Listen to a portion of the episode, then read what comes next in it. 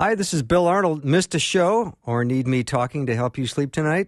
I have several solutions to that situation. Here are the podcasts from the show. You are the best for listening and supporting Faith Radio.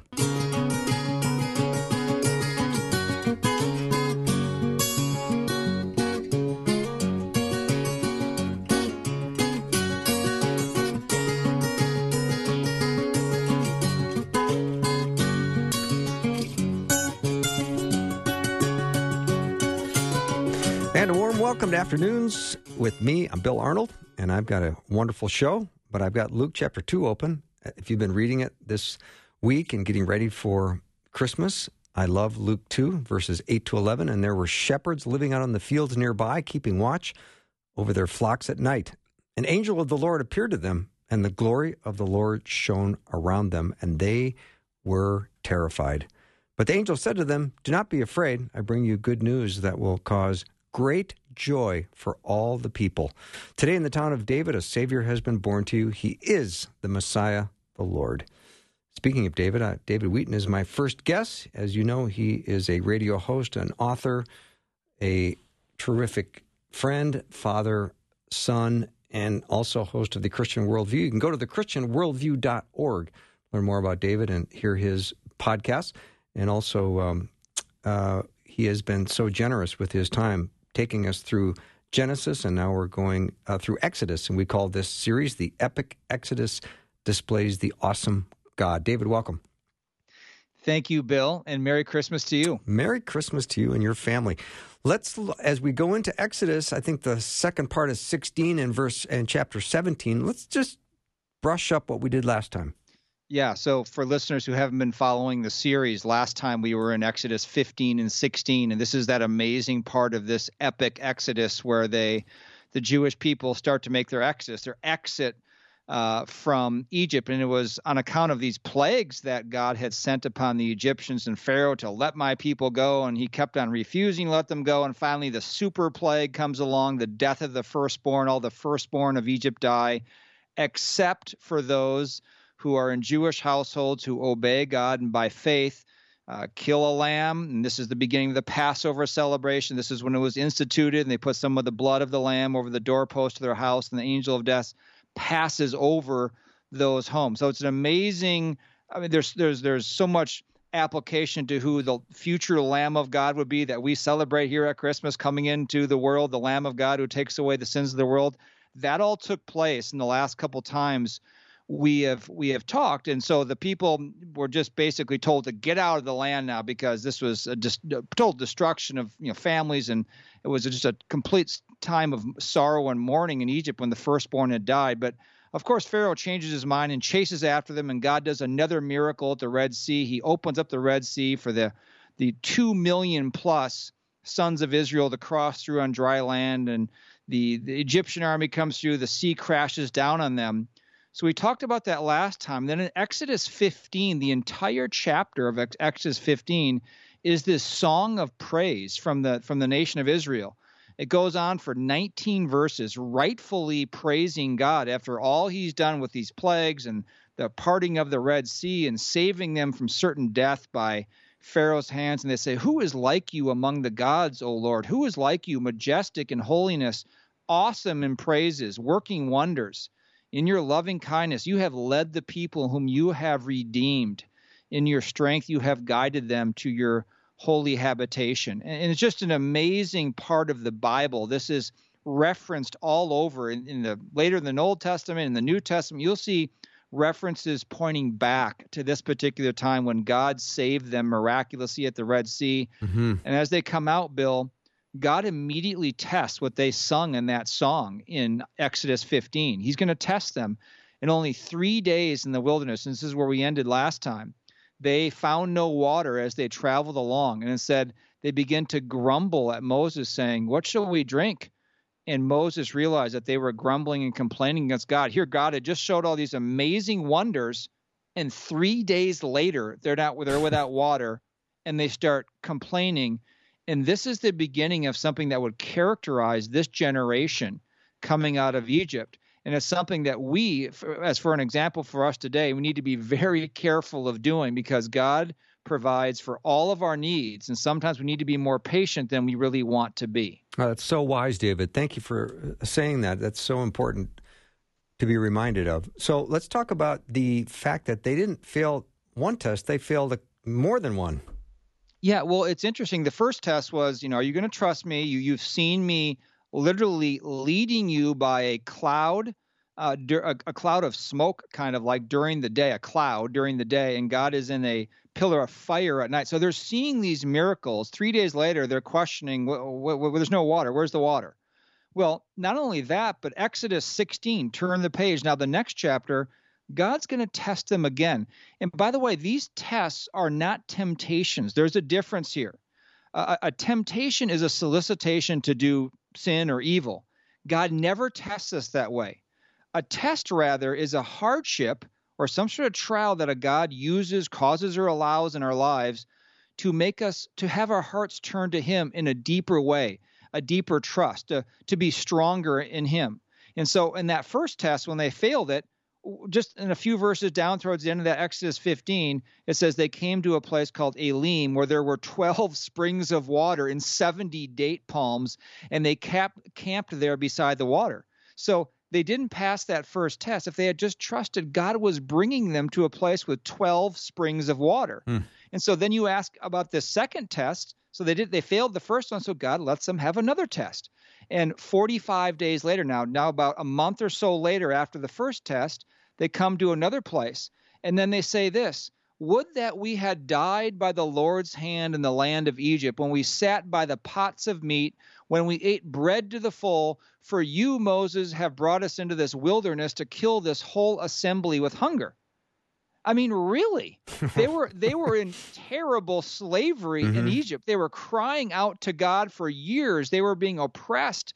They couldn't take it anymore, and now they prefer that because they're hungry. So God tests them again. When now they complain that there's no food, the word grumble is used eight times in various. If you read this, you'll be amazed. Grumble, grumble, grumble. It's used eight times in a row here, at least eight times in a row. And there's this entitlement mentality that we deserve to be fed when we want our needs met. If I'm not going to get my needs met, I'm going to complain and it, it's so opposite the way what Christ said in, in, in Matthew chapter 6 in the Sermon on the Mount. He said, For this reason I say to you, don't be worried about your life as to what you will eat or what you will drink, or for your body as to what you will be put on. Is not life more than food, and the body more than clothing? Don't worry then, what will we eat? What will we drink? What will we wear? For the Gentiles or non believers eagerly seek all these things. But he says this, the last verse in Matthew 6 But seek first his kingdom and his righteousness, and all these things will be added unto you. Rest in the Lord, in other words, trust in him, and God will provide, just as he did with the nation of Israel. He provided, as we'll talk next, quail during the night. The quail will come late in the day, and they go out and catch quail for meat. And in the morning, he instituted the way he would feed the nation of Israel for the next 40 years. By when dew would appear in the morning on the grass around the camp of the Jews, as the dew would dry off, all of a sudden these kind of these like wafer like honey and wafer like almost like Nilla wafers would just appear on the ground and they go out to gather every single day.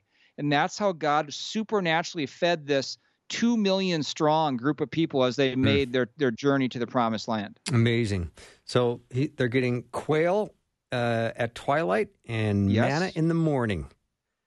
Yes. Yeah and, and it's it's incredible because they were this was also going to be a test by the way. Not only were they given quail in the twilight and manna in the morning they were told to only gather enough manna for one day. And, and by the way that manna is kind of i've looked that word up it's sort of an interesting term. It, it, it means what is it? Hmm. It's a Hebrew term that means what is this on mm-hmm. the ground, and they named it that uh, because they had never, no one ever seen anything like it. It was just a supernatural way God was going to feed them for 40 years. As a matter of fact, they were going to take some of it, and in the future, when the Ark of the Covenant came around, they were told to store some in there as a reminder of how God fed them and how God led them in this Exodus. But there was a test here with the manna bill in that God told them just to take enough for yourself, you know, for each person every day, and then He would provide more the next day. In other words, don't try to take so much so you store it, so you don't have to go gather the next day. And don't try to take too much on Friday to cover two days because the manna will, will last. If you take it on Friday, you don't need to gather it on the Sabbath day, Saturday. Another test are they going to obey? They didn't obey. Some of them went out, tried to gather too much each day so they could store it. It would breed worms and get foul. The same thing on, on Saturday. They would gather enough for Saturday, but then they gather enough for Friday, and then they go again on Saturday against what God had commanded them. So God's testing them the whole way in order to make them stronger for the future obstacles they're going to face uh, as they go to the promised land. And unfortunately, at this point, they're failing every test. Hmm. Boy, 40 years of quail, David. There must have been some interesting quail recipes. yeah, very much. you know, some quail barbecue sauce. All right, let me take a little break. I we're going to come back and continue our study with David Wheaton on how epic Exodus displays the awesome God. We're in chapters 16 and 17. We'll be right back.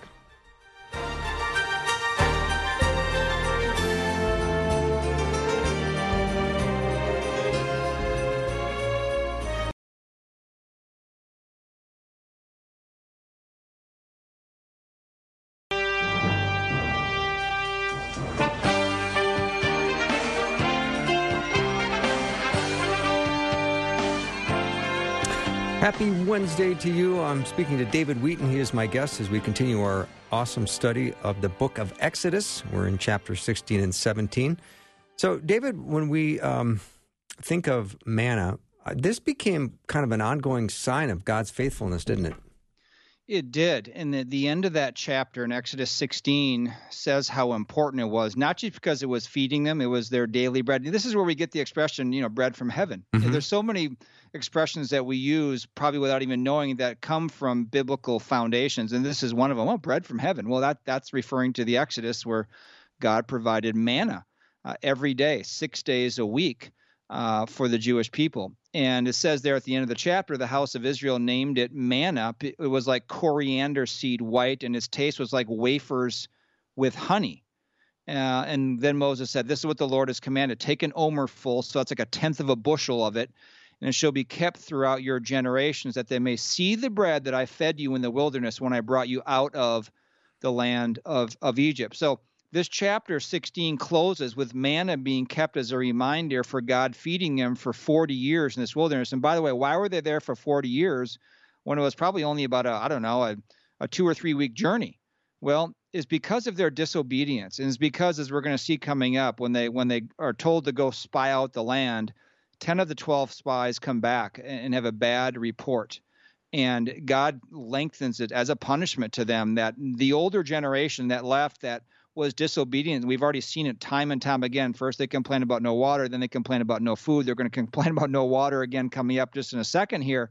But God punished them, and then none of them, except for Joshua and Caleb of that generation, ever even got into the promised land. But there was an importance of a reminder here with this manna this was Israel's food for 40 years and was delivered supernaturally by God.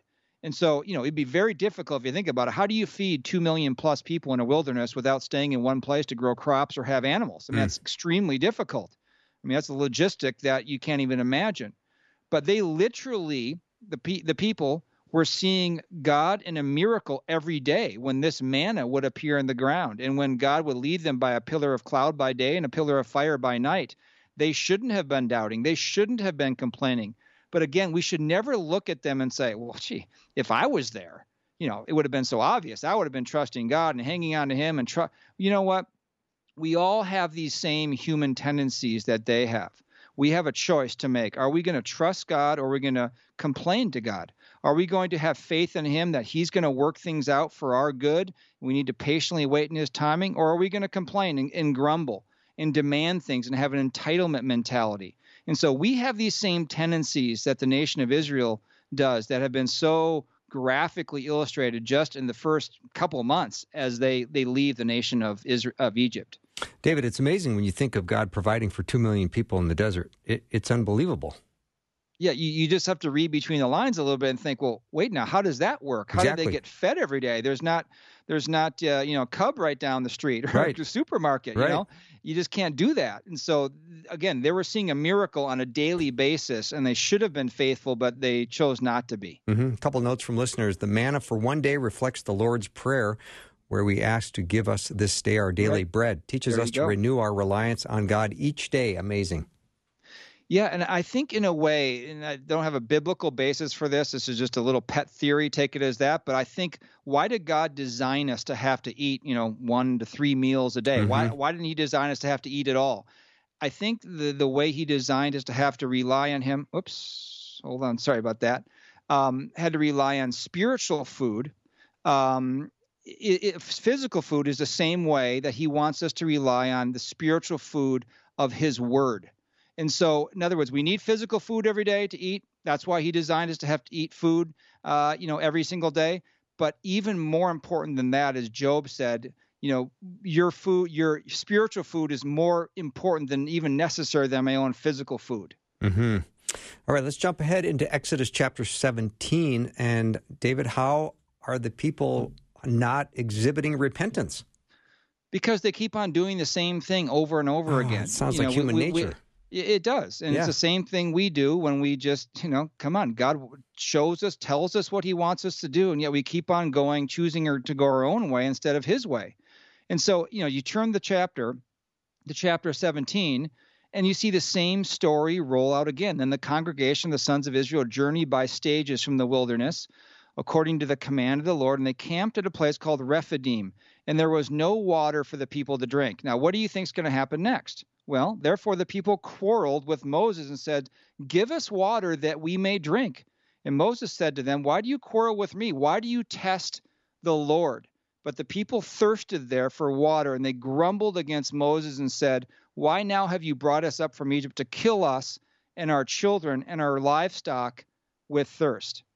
I mean, it really is truly amazing. We've already gone through this, you know, right three days after they left Egypt. They journey now to a new location. Again, keep in mind, God is leading them. He didn't lead them to this place by mistake. That's really what they're saying. God, you led us to a place where there's no water. You're at fault for this. Mm-hmm. That's really what they're saying. And so there's no evidence anywhere along the way in these chapters we've been discussing that, that these people are repenting of their sin of grumbling and complaining and quarreling. As a matter of fact, it says here when Moses prays immediately to God and says, What should I do? He says these people are going to stone me. That that's how angry the people were at their situation not having, having something to drink to drink. And so god tells moses at, at, this point to strike a rock and water will come out. Yet yet again god does another miracle to help them understand that they can trust god if they just follow and obey him. And god has the elders the leaders of the people pass in front of the people to show them that those are his appointed leaders. Trust the people i have in charge of you. And there's another key difference here with this issue of repentance, Bill, is that the people's reaction when the, something goes wrong for them is complain to Moses, or, you know, entitlement mentality. What's Moses' response when there's something goes wrong? He immediately prays to God. And so the people exhibit no repentance, no change of heart, not learning the lessons that they should have been learning, failing every test here. Well, Moses, who's a, a man after God's heart, like David, King David was, uh, turns to God in prayer always when something difficult, something challenging comes up. Hmm. So they're complaining they have no water to drink. They probably have no tennis to watch. They're probably just miserable, right? They, they are pretty miserable and they're taking it out on the wrong person. They right. should be just praying to God and right. trusting Him, getting on their knees. But that's not what they're doing. They're sinning against God and complaining Him, like complaining. Like I said, God had led them there to this new campsite. They should have been, well, God led us here. I'm sure He has a plan for us. Let's patiently trust Him because they're really complaining. And Moses said that to them several times. You're not complaining against me, you're complaining against God because He led us to this place. Mm-hmm. All right, David, let's jump ahead to the first military battle. I think that's in Exodus 17 8. What, what did we learn about that? Right. Well, this is interesting too because they're they're going to go from Egypt now up to the Promised Land. This is a, a journey that's like you know they're going to have to travel north, east, And along the way, this is it's wilderness, but there are a lot of different nomadic peoples living there. And back then, you didn't kind of cross through people's territory without there's some sort of, you know, violent conflict. And so they're going to have their first military battle with an interesting opposition called the Amalekites. And it says in Exodus 17, the, then Amalek or the Amalekites came and fought against Israel at Rephidim. So Moses said to Joshua, this is the first mention, excuse me, of Joshua in Scripture. Choose men for us to go out and fight against Amalek. Tomorrow I will station myself on top of the hill with the staff of God in my hand. And Joshua did. Remember, Joshua is faithful. He always does as Moses tells him to do because he knows Moses is chosen by God to lead the people. And they fought against Amalek, and Moses stood on top of the hill, and probably many people know the story. Um, Moses has his staff in his hand. He's up there holding his staff. The staff represents how God parted the Red Sea. It basically represents the power, the omnipotence, and, and the, the sovereignty of God, and that they can trust in God. And Moses is holding up the staff, but as his arms get tired, they begin to lose the battle. And so Joshua and Aaron go up there, they hold up his arms, and they win this first battle. And it's meant to teach the nation of Israel again Look up to the Lord. Look what he's done for you. Just trust him. He's testing them along the way because the Amalekites would be the, one of the biggest thorns in the sides of the nation of Israel, not only at this time, but for many, many centuries to come. And there's so many stories of descendants of the Amalekites, whether it was with King David, whether it was with Saul and not remember Agag, King Agag, he didn't kill all that, he kept some of the spoil. That was the Amalekites. It wasn't until the time of Ruth, actually, sorry, uh, Esther, I mean, mm. when Haman was the one who was trying to destroy Mordecai, that the Amalekites, as God promised, would finally be destroyed. These people were constantly the enemy of Israel. And this was the first group that they faced in warfare as they left Egypt. Ah, such a great study, David. Thank you so much for continuing our study on the epic Exodus displaying the awesome God. So we've got a big birthday coming up on Saturday. Do you want to talk about that or? I do. You're so nice to ask about that because I want to wish my father a happy 90th birthday. I mean, that's a yeah. big day for him, and we are so thankful to the Lord that He has given him so many years with us. See, God knew that our family and others needed Him to be here, uh, investing and putting so much into all of our lives as He has done over my entire lifetime. So, happy birthday, Dad, and Merry Christmas as well. Yeah, a Christmas baby. Your dad was a Christmas baby, and it's um, right 1931. 1931. That's fantastic. And uh, your your mom is amazing, and uh, what a wonderful celebration you'll have this weekend. Thank you so much for uh, sharing that and wishing your dad a happy birthday. I do the same. Happy birthday, Mr. Wheaton. Really nice. Um, you had some kids that turned out pretty good. Well, by God's grace, Bill, and uh, they love you very much yeah, as well. Thank you so much, David. Have a great Christmas. Blessings to you and your family. You too, Bill. Thank right, you. You bet. Thanks. We're going to take a little break. When we come back, we're going to talk to Dr. Amanda Porter. She wrote a devotional called Dear Anxiety, Let's Break Up 40 Devotions to Conquer Worry and Fear. I want to say hi to Rosie, uh, who's on the road right now driving to Duluth. She's got her big day off and a big weekend ahead, and she's celebrating um, with her family. And so, if, Rosie, if you guys are driving, just honk right now to know that you're listening. Yeah, there, I heard it. Did you hear that, Ryan? Yeah, Ryan's shaking his head yes too. I heard it all the way from here. Absolutely. Yeah, yeah. Turn down the volume on that horn. That's really a loud horn. so we'll take a break and come back. Dr. Amanda Porter will be with us.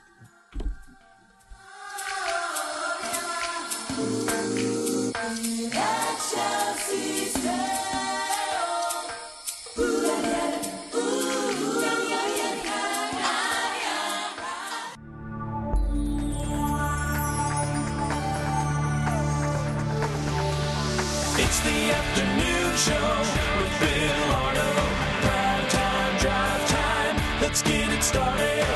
Jump in your car. Yeah. What's for dinner? Hey. It's the afternoon show with Bill Arno.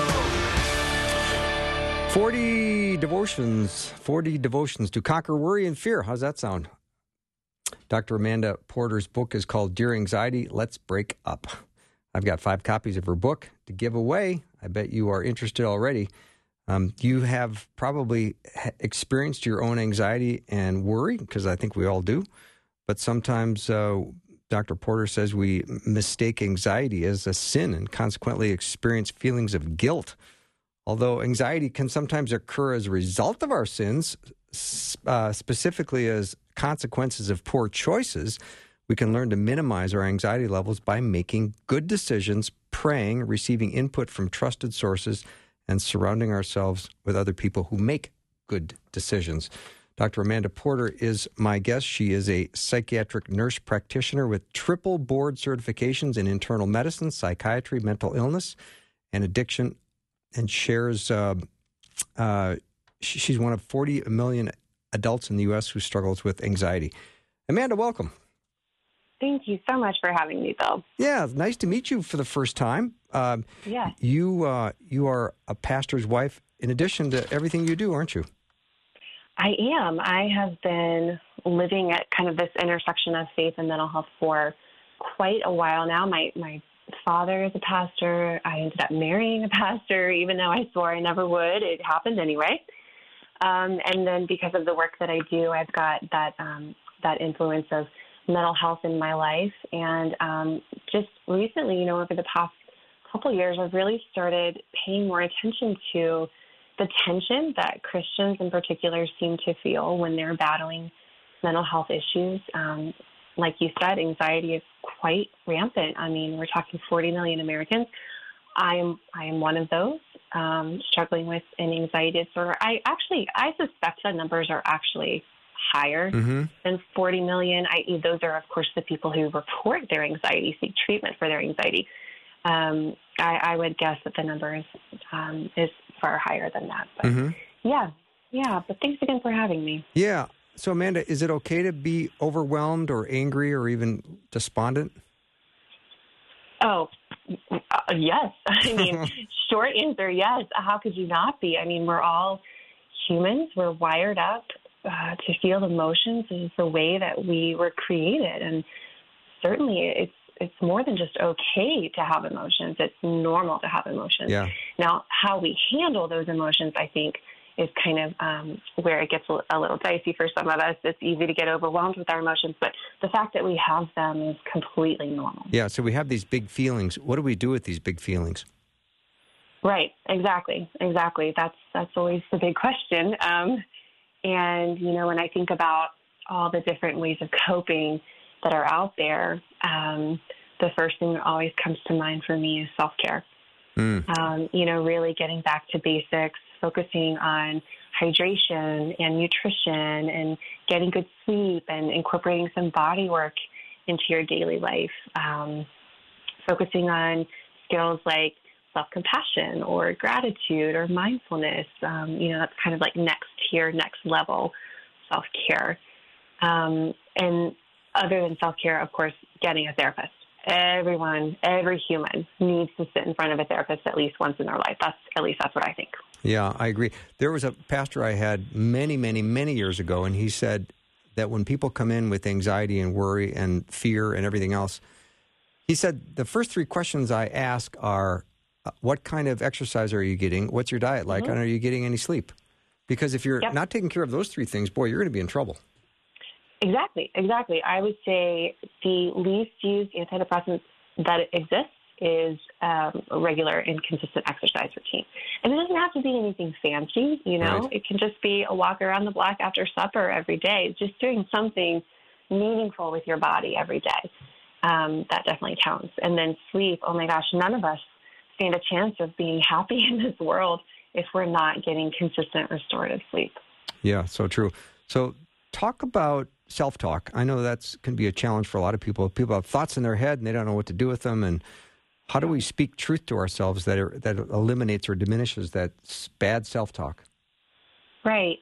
Well, I mean that's a great question. I think one of the first steps in correcting any negative self talk is recognizing that it's there, and then recognizing where it's coming from. You know, a lot of us um, we have negative self talk because of something that was spoken to us when we were young. I think that what is said to us in childhood is just so deeply ingrained on us, and even as adults, we can we can still struggle. So I think recognizing that that negative self talk is there, recognizing where it came from, and correcting it with truth. And this is um, this is of course a lifelong process. Um, a lot of us will struggle with this to some degree for the rest of our lives. But I always like to encourage my patients: um, you need to fire your inner critic. Yeah. Whoever whoever that inner critic is, they you know their their time is up. They need to be fired. Mm-hmm. You say in your book that you are not your diagnosis. Your diagnosis is not your identity. There's a monumental difference between I feel anxious and I am mm-hmm. anxious. Would you talk about that? Yes. Oh, yes, 100%.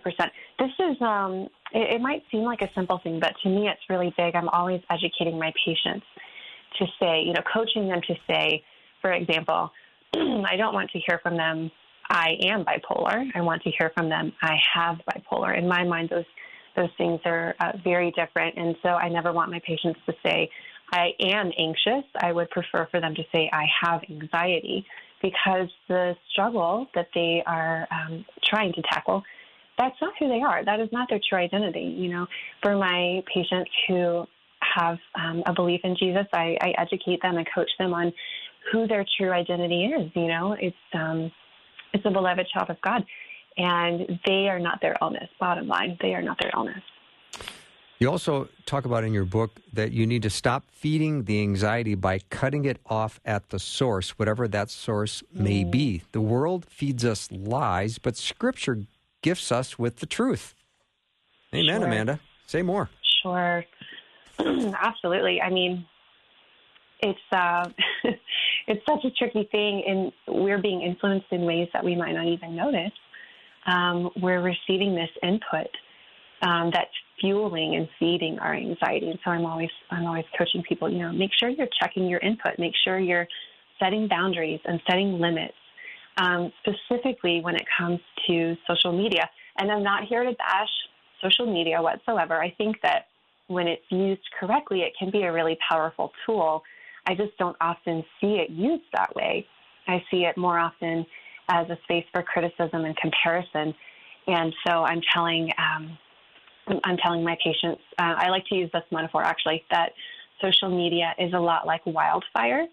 If you use it correctly and skillfully, you can cook yourself a warm meal with wildfire. But if you're reckless or irresponsible with it, um, you can burn your house down.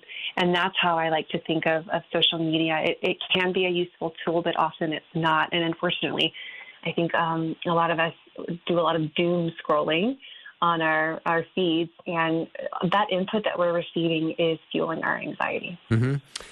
Dr. Amanda Porter is my guest. She's written a book called Dear Anxiety, Let's Break Up 40 Devotions to Conquer Worry and Fear.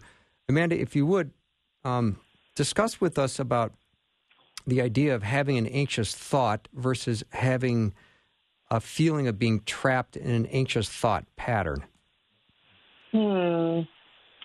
So are you okay? I mean, so everybody you, has an anxious thought, right? Right. If you're but like, steady, when does it cross the line? Exactly. Like, when does it? When does it kind of morph into a disorder? Exactly. right. Right. Excuse me. I would say um, mental health is um, a little sticky in this way. I think this is where some of the stigma comes from there's um, there's a lot of nuance in mental health and in psychiatry, and what's true for one person might not be true for another person. So when I'm di- diagnosing um, someone with a true anxiety disorder, I really want to hear from them about how it's impacting their daily life and their functioning. So some people, you know, an anxious thought enters their mind, they're able to push it away relatively easily. Other people become completely incapacitated by those anxious thoughts and things just kind of spiral. They have these these thoughts spirals where they're completely consumed with their anxiety. And it starts to impact their ability to function. Maybe they isolate more, and maybe they're not able to hold down a job. Maybe they have some sort of um, physical manifestation of their anxiety. And for that person, I think it's crossed the line. It's no longer just an anxious thought, it's an anxiety disorder. And, mm-hmm. you know, that person stands to benefit if they uh, are willing to be vulnerable and seek help. I think that all of that is very treatable. Dr. Amanda Porter's got a book called Dear Anxiety, Let's Break Up. She was nice enough to offer us five copies to give away. So if you'd like to get in on the drawing, text the word book to 877 933 2484. Again, text the word book to 877 933 2484. Amanda, on day 15, you talk about the imposter syndrome when you think to yourself, what am I doing here? I'm a fraud, and this kicks off a stream of anxious thoughts. Um, I skipped that devotion entirely because that does not apply to me at all. Oh, no. oh, my gosh. Does not apply to all of us, though. Oh, it applies care, to all of us. Whether we care to admit it or not. But um, yeah, it's, um, you know, and I tried explaining this to, um, to my dad one day, and he was he was very surprised because he said, you know, Amelia, you come off for the most part pretty confident and um, and certainly I've got all the letters after my name to back up what I'm saying. But there are still days when I just have such intense um, anxiety surrounding, you know, oh, gosh, do people think I'm a fraud? Do yeah. people do, do, they trust me at all? Like, who, why are they listening to me? Who am I? You know, um, and that that has been a bit of a struggle for me. Absolutely, imposter syndrome, definitely. And there's a little bit of humility there as well, because I come into a radio mm. station and I'm usually filled with people like you with all these big degrees and letters and mm. you know theologians and really super smart people and I do my very best to keep up with them but there are some days that I think oh boy um, I'm I'm way way behind you we all feel that way yeah but it's uh it, it's it's a challenge for sure so um, let's talk about growth and how we have to work in our our problems and our, our you know healing doesn't come easy and if we feel mm like we've mm-hmm. been in a, a, cycle of of speaking negative thoughts to ourselves how we can break that pattern how we can start to feel um, like we've got a, a new path go, going on mm-hmm. Yeah and i think this is this is an important distinction to make um, there is absolutely room for healing when it comes to mental health issues. But I want I want to caution people there's a difference between healing and curing. And I think that that distinction is um, is really important to make because it factors into your expectations for what your recovery and your growth is going to look like. Um, I think that to me, curing is you know as if an illness never existed in the first place. You know, you go, you get your treatment, uh, you're cured. You never have to deal with the ramifications. But healing, um, I think, is more so acceptance of an outcome. It's a peacefulness about a situation. So I, I think that anxiety and anxiety disorder cannot be cured, but it can be healed. I can be healed from my anxiety, but I can't be cured of it. It is something I'm going to have to keep tabs on for the rest of my life. The goal is never eradication, but manageability. Manageability is the goal when it comes to anxiety. I think healing does not come easily. Um, it takes a lot of work. It takes a lot of time. It takes a lot of patience. Um, it, it, takes a lot of investment of finances, unfortunately, um, when you're healing from an anxiety disorder. But the key thing to remember is that it is really impossible to have change and comfort at the same time. And I try and keep that in mind when I'm when I'm having one of my bad days. Mm, so wise. So Amanda, what one thing maybe God told you about how to cope with your anxiety? And if you want to think about that, mm. I can go to mm. break. So when we come back, it'll give you 90 seconds to think about it. You want to do that? Yeah, yeah, let's do that. Awesome, awesome. Dr. Amanda Porter is my guest. Her book is Dear Anxiety, Let's Break Up 40 Devotions to Conquer Worry and Fear. She was nice enough to offer us five copies to give away. If you'd like to get in on the drawing of this beautiful little devotional, text the word book to 877 933 84. Again, 877 933 2484.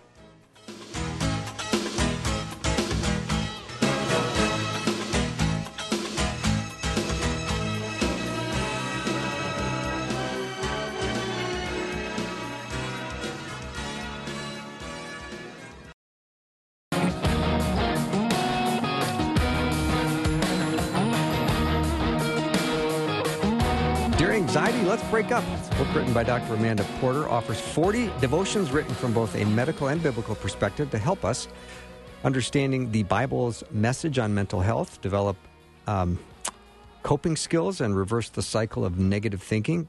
And it also helps you learn to support loved ones who also struggle with anxiety. She has given us five copies to give away if you want to get in on the drawing, and many of you are.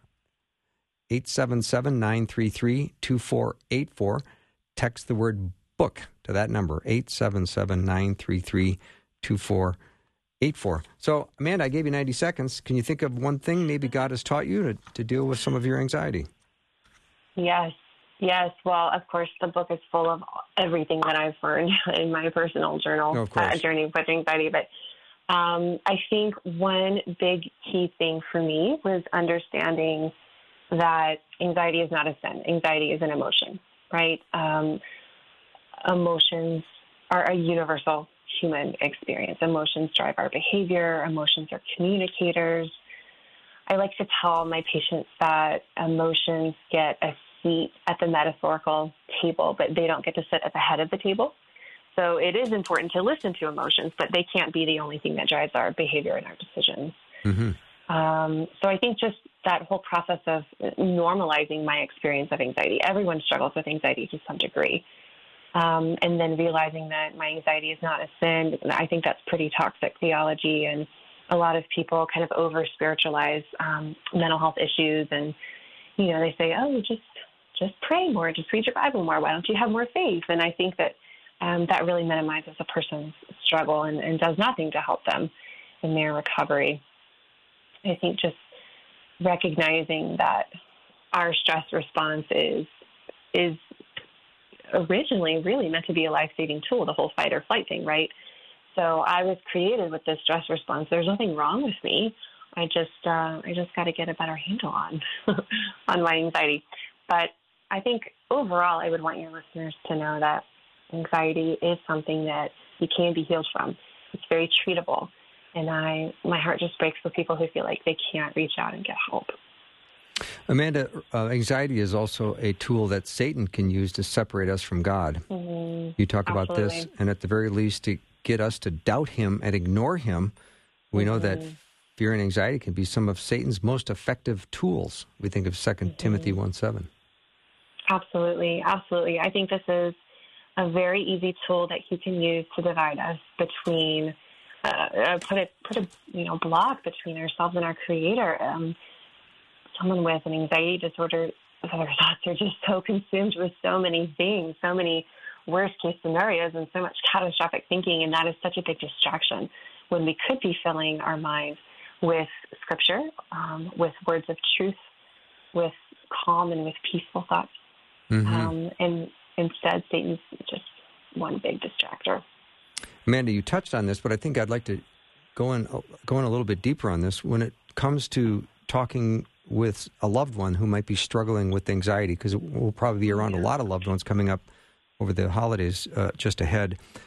So, what are some things that we want to encourage people not to say?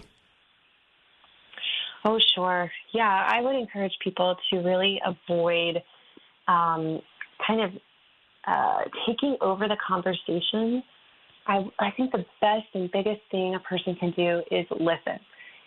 Say a few words, listen very closely.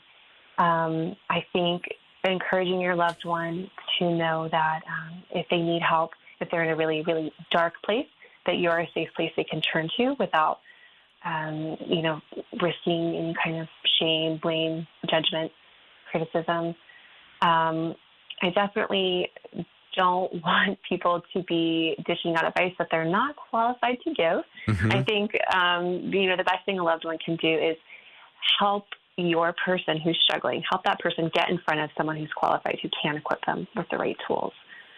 Um, yeah, I, yeah. I think it's all about that connection to care. It's really hard, you know, to take that first step and make that call and schedule that appointment, but that is something that you can help your loved one do. Amanda, I like in your book you say things like um, if you've got a loved one struggling with anxiety, uh, you're encouraging them to not say, well, you don't look depressed, or because you say mm. anxiety, along with all mental health issues, is often invisible. Or you say right. something like, but you have so much to be happy about, or there are people mm. that have it worse than you, or I know exactly how you feel. This yeah. may be the case, but this sort of statement actually turns the attention back on you. Exactly. Exactly. We don't want to be a one upper in this situation because that is really going to minimize the, this person's pain. They felt comfortable enough to come with you, to come to you with their pain. You want to be just uh, an open, not an open book necessarily, but you want to be a person who um, is a safe place for them. Ultimately, hold space for their emotions. So you give us some nice little alternative statements that we can put in the back of our heads. Things like mm-hmm. saying to someone struggling with anxiety, "I'm here for you," or "You are mm-hmm. strong and I believe in you," or "You are mm-hmm. loved," or "Please don't give up. You're not alone," mm-hmm. or so all these very affirming things give people a sense of I'm being heard, I'm being seen, and I'm being right. cared for. That's a big deal. Right, right, absolutely. I think the support piece is, is huge. Mm-hmm. Yeah, and it's okay to not have the right things to say. Um, it's okay to just be quiet. Again, it, go, it goes back to listening. It's okay to say um, nothing and just be a really good set of ears and a shoulder for them to cry on. Mm-hmm. Mm-hmm. So, if we can talk about an actionable step that listeners might be able to say, I can work on that tonight. What mm-hmm. might be a, a, a, reasonable step someone could take that say, boy, my anxiety is pretty high right now. My, my worry is, yeah. is off the charts. I heard a radio show today, and Dr. Amanda Porter said, you know, I could do this tonight. What mm. might be that advice be? Yeah. Uh, I think get a good night's sleep.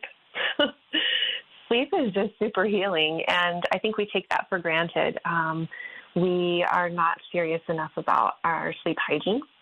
Um, we kind of take it for granted that, oh, we'll just sleep when we want to sleep, but that's not exactly how our brains are wired up. We have to be really diligent, really purposeful, very um, intentional about protecting sleep. Sleep is sacred. And so um, I think being really intentional about making sure that you are um, sleeping in a good environment, that you're watching your caffeine intake, mm-hmm. that you're going to the going to bed at the same time every night, getting up at the same time every morning, you know, cooling it with the screens, no screens in bed whatsoever. Um, making sure that you are getting that exercise during the day because that's going to help you sleep at night. Um, all these all these things and more go into good sleep hygiene practices. And once you are um, once you're on a good stretch of you know three, four, five nights in a row, of really solid restorative sleep, that will soothe your mind. That will soothe those anxious thoughts. Your energy will be better, your mood will be lighter, and your outlook will be tremendously brighter. I know that's a big topic that you opened up because I know you can't pursue sleep, it pursues you.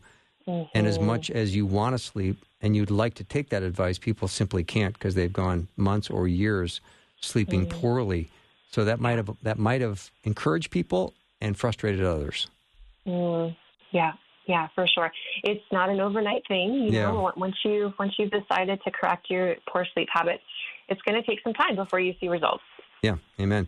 Yeah. This is a, a very well written book. You've got 40 devotions to conquer worry and fear. It's a nice little book called Dear Anxiety Let's Break Up. Dr. Amanda Porter has been my guest, and she has uh, made five copies available. So if you'd like to get in on the drawing to get one of these uh, copies, you can text the word book to 877 933 2484. Again, text the word book to 877 933 2484. Amanda, nice to meet you. Thank you so much for doing the show. And I hope you Thank have you so much, Bill. hope you have a wonderful Christmas. Yes, same to you. Merry Christmas. Your loved ones. Mm-hmm. Yeah, thank you so much. All right, Dr. Amanda Porter has been my guest. We're going to take a little break. When we come back, Dr. Peter Kapsner and I have got a wonderful hour planned. We recorded it a couple of days ago, so uh, Dr. Ian Paul is our guest. We're talking about what happened in Luke chapter 2 and getting a solid biblical understanding of the night Jesus was born. So it is a, uh, fascinating study on Luke chapter 2. I highly recommend getting out your Bible and opening it up. As we go through it, you will find some fascinating things because we have all learned about Christmas time through tradition, and sometimes the traditions have just not been accurate. So we're going to dissect what the Word of God says and what the uh, truth is, and we're going to have a lot of fun doing it because, uh, again, he is in the UK and he's six hours ahead of us, so we had to record it a little bit earlier, but it's all set to go, and you're going to love it. So we'll take a break and be back with Dr. Ian Paul in just a minute.